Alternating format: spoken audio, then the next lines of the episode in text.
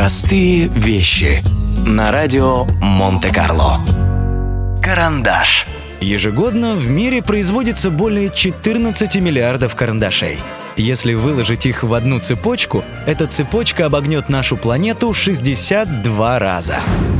Самый же первый графитный карандаш в мире появился в 16 веке в Англии. Пастухи из местечка под названием Камберленд после сильной бури, выкорчевавшей огромное количество деревьев, обнаружили под их корнями темную массу, очень похожую на уголь.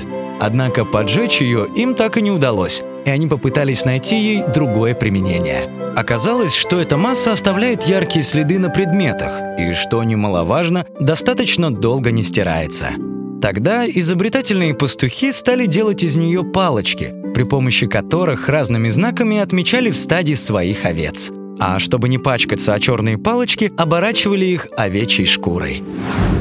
В деревянный же корпус грифель стали помещать значительно позже, уже в 17 веке.